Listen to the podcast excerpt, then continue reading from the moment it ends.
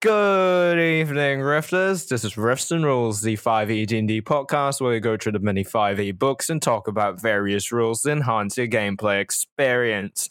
I'm Nathan, the Dungeon Master of Riftwake. And I'm Remy, a player on Riftwake and a Dungeon Master myself. And today we're here to talk about the spell True Polymorph. So, this is another of those high level spells that is absolutely on my favorites list, but oddly enough, while it absolutely does have a following for amongst people, it's not as appreciated as I feel it should be. It is a ninth level spell, just like Wish, the top level of spells available in D&D 5th edition. But I just don't feel it gets enough love the way that Wish tends to. So we need to just inform people about it and get some more converts to the side of true polymorph. So, that being said, let's dive right in. So, as I said, it is a ninth level spell, up there with Wish, and it does absolutely incredible things. It is one of those types of spells that is so very much based on the creativity of the spellcaster using it. So, it is available to bards, warlocks, and wizards once they get to level 17 and have ninth level spells available to them. Uh, technically, there is a few other ways to get the spell. Like an Arcana Cleric has the availability to pick another spell, so an Arcana Cleric of sufficient level could also get it. But for the most part, those are the classes that get it. So, it is a single action to cast this spell and has a duration of concentration of up to one hour. And it is part of the Transmutation School of Magic. It has a 30 foot range and a wisdom saving throw if you cast it on an unwilling target. So let me fully read through this and then I will talk about exactly what makes it so incredible to me. Choose one creature or non magical object that you can see within range. You transform the creature into a different creature, the creature into a non magical object, or the object into a creature. The object must be neither worn nor carried by another creature. The transformation lasts for the duration or until the target drops to zero hit points or dies. If you concentrate on this spell for the full duration, the spell lasts until it is dispelled. This spell has no effect on a shapechanger or a creature with zero hit points. An unwilling creature can make a wisdom saving throw, and if it succeeds, it isn't affected by this spell creature into creature. If you turn a creature into another kind of creature, the new form can be any kind you choose whose challenge rating is equal to or less than the target's, or its level if the target doesn't have a challenge rating. The target's game statistics, including mental ability scores, are replaced by the statistics of the new form. It retains its alignment and personality. The target assumes the hit points of its new form, and when it reverts to its normal form, the creature returns to the number of hit points it had before it transformed. If it reverts as a result of dropping to zero hit points, any excess damage carries over to its normal form. As long as the excess damage doesn't reduce the creature's normal form to zero hit points, it isn't knocked unconscious. The creature is limited in the actions it can perform by the nature of its new form, and it can't speak, cast spells, or take any other action that requires hands or speech, unless its new form is capable of such actions. The target's gear melds into the new form. The creature can't activate, use, wield, or otherwise benefit from any of its equipment object into creature. You can turn an object into any kind of creature as long as the creature's size is no larger than the object's size and the creature's challenge rating is 9 or lower. The creature is friendly to you and your companions. It acts on each of your turns. You decide what action it takes and how it moves. The GM has the creature's statistics and resolves all of its actions and movement. If the spell becomes permanent, you no longer control the creature.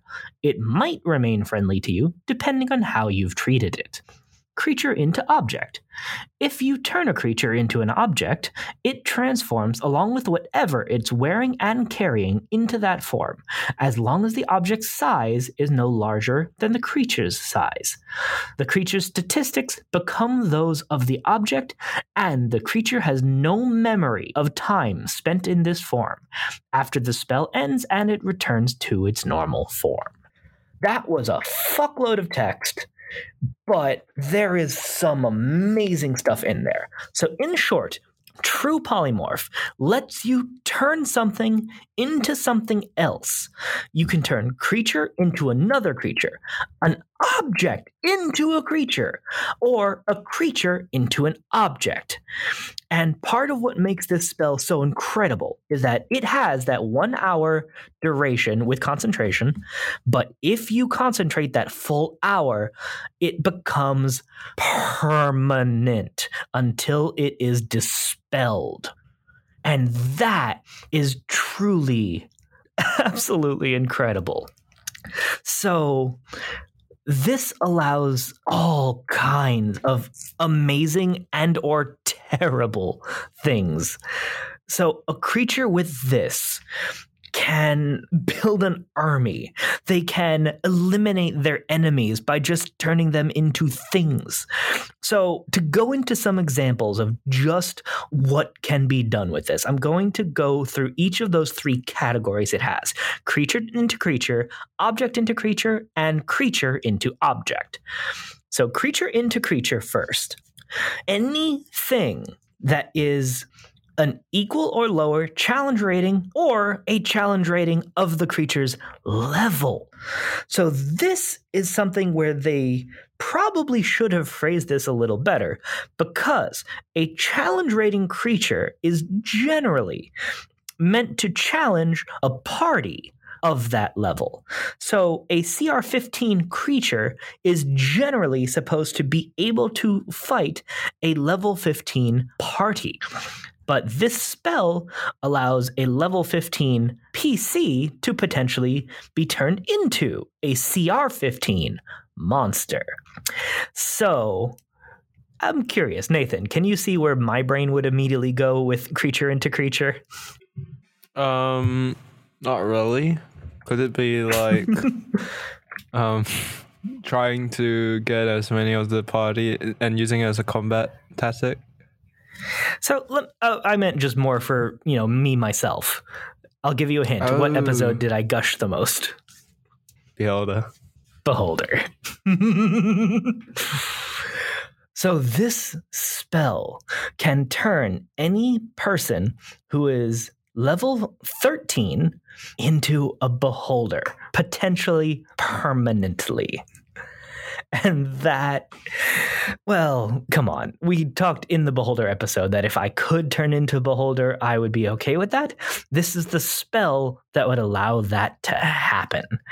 On the downside, I myself am certainly not a level 13 person at this point in time, but that gives me the option for it to be possible, and that makes me very, very happy. Anyway, so, creature into creature, the idea that even if you discount the potential permanency side of things for the moment, I'll get back to that in a bit, the ability to turn a member in your party into a powerful creature to be able to help you is amazing in combat, especially because they take on the hit points of the creature. So if you have a person in your party who's reduced from like 150 down to 10 hit points, but then cast True Polymorph on them and turn them into, I don't know, a young dragon then they have the dragon's hit points until the dragon is reduced down to zero. So the sheer versatility of this spell, especially for someone who like either knows or researches the options available, any type of creature. So something with a burrow speed. You could turn them into a purple worm, perhaps, to try to give the party an escape route. You could turn them into a dragon just for the, well, if you can turn into a dragon, turn into a dragon, just always. But, or someone like me who could turn into a beholder potentially. And even disregarding that potential permanency, like I said, just having that option in combat is a game changer because there are so many creatures with powerful abilities that if you suddenly have a person who is in trouble become a huge creature with a strong offensive ability, that can easily change the balance of combat. Not to mention, sticking with that dragon example, if you have, say, a red dragon suddenly in your party, then you have that recharging fire breath, which is a massive AoE for a massive pile of damage, and that even on a saving throw still will do half damage to most creatures. That is an unbelievable thing to have among the party. So that sheer versatility of being able to change either yourself or a number another member of the party is just incredible. And then you take the permanency side into effect.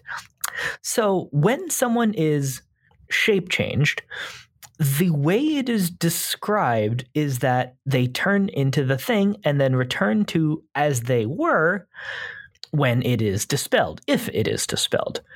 So, an argument could be made, depending on the DM ruling, that does a person age while they are changed into this other thing?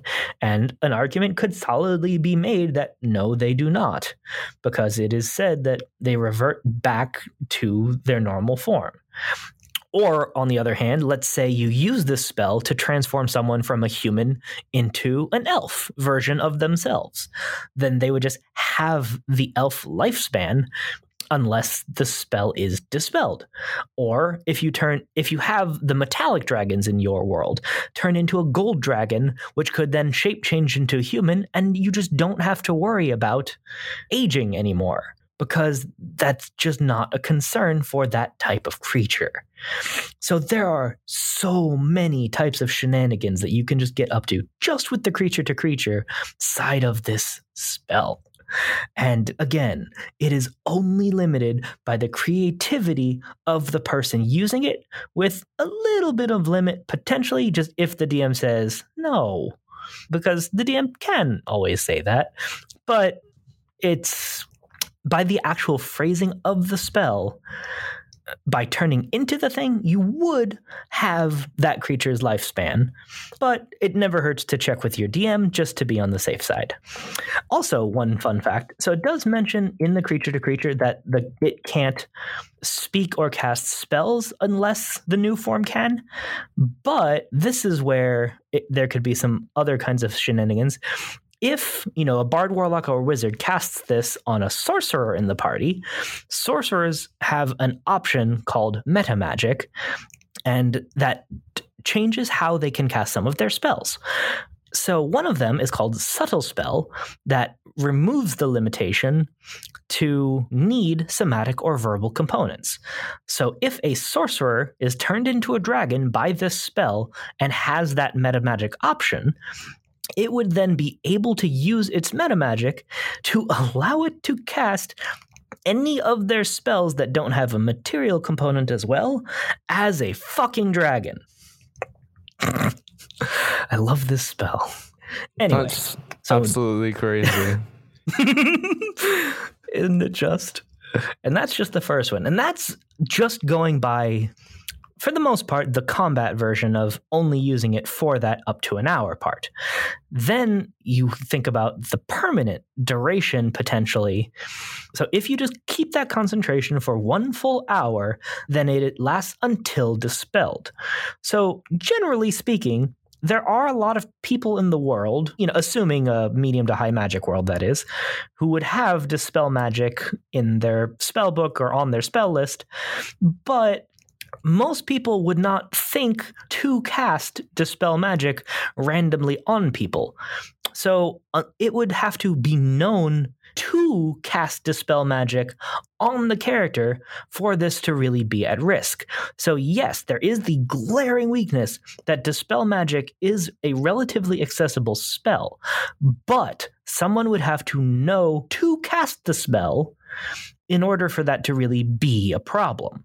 So, yes, there's a weakness, but it's not the most likely situation to come up. So, moving on now to object into creature. This one is weird because this is playing God.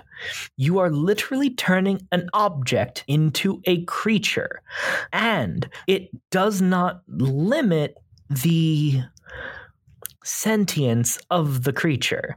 So you literally are creating life with this aspect of the spell. And not only are you creating a creature, but you can just turn an object into a creature of challenge rating nine or lower. That is not a weak creature. A CR nine is actually pretty damn high. So, as some examples of things that are getting up in that direction, uh, let's see, what are some fun ones? A Bone Devil uh, Champion. So let's go with the champion actually as an example, since that is a perfect CR9. A champion is a creature with 143 hit points, three attacks per turn. And this is something that someone with true polymorph can literally just create out of nothing. They just are transforming an object. So while it's true that the permanent version is alive and therefore not automatically allied, the fact that someone with the spell can do this every single day means that within a month, you could potentially have 30 creatures allied with you with 143 hit points and three attacks per turn. So even if half of them decide to go their own paths in life, then all of a sudden you have all those powerful creatures now out there in the world, potentially doing good or evil depending on circumstances. So it can change so much just to have one person in the world with true polymorph who is using that spell constantly. So just one a day, because you do generally only have one ninth level spell slot. But unlike Wish, there is no risk in True Polymorph of losing the spell. So you can do this safely every single day. And there are so many powerful, powerful creatures that exist that would change things. If you just had, you know, a hundred champions created over a couple of months, or a hundred clay golems, or a hundred cloud giants, since that's also a CR9 creature you can absolutely change just the dynamics of a region just by so many powerful creatures that just suddenly exist. And that's just the CR9 ones. So technically, you could also go, you know, a little lower if you wanted to create other types of creatures. But there are a lot of useful CR9 creatures, so I just stuck with that in my examples.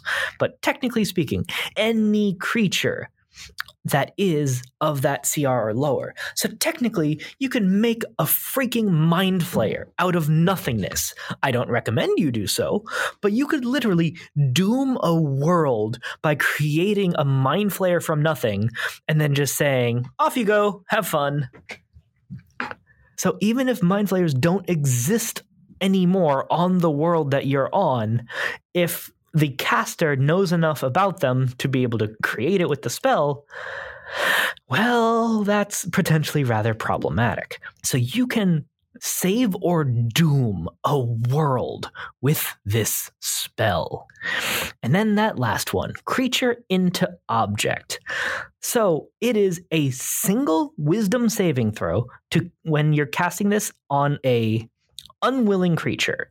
So a wisdom saving throw, which unfortunately is not the best saving throw for a lot of creatures, especially if you've got a melee guy, they're not likely to have a particularly high wisdom score. And this just allows you to turn them into any object that is no larger than the creature's size.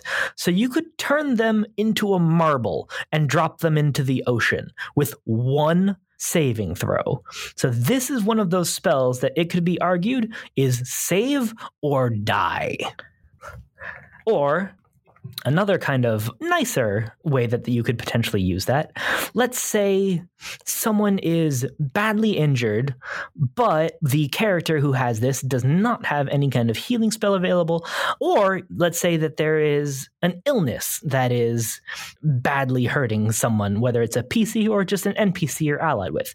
You could use this ability to just turn them into, you know, some I don't know, small block of adamantine so that they're just as safe as can potentially be. And basically, no time will pass for them while they're in that state because they're not fleshy. And then that could get them time to potentially find a cleric who would be able to help them and then restore them after you dispel it on them.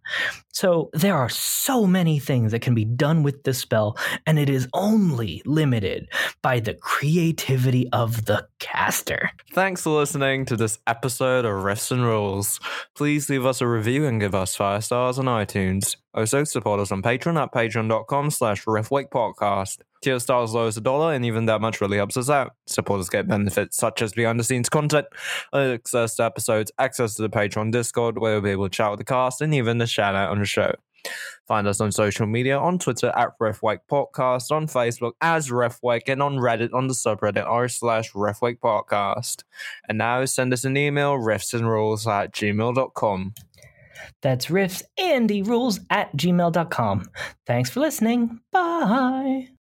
You know how to book flights and hotels. All you're missing is a tool to plan the travel experiences you'll have once you arrive. That's why you need Viator. Book guided tours, activities, excursions, and more in one place to make your trip truly unforgettable. Viator has over 300,000 travel experiences to choose from. Everything from simple tours to extreme adventures and all the niche, interesting stuff in between. So you can plan something that everyone you're traveling with will enjoy. Real traveler reviews give the inside scoop from people who've already been on the experiences you're considering. So you can plan with confidence. Free cancellation helps you plan for the unexpected, and 24 7 customer support means you can travel worry free. Download the Viator app now and use code Viator10 for 10% off your first booking in the app. Find travel experiences for you. Do more with Viator.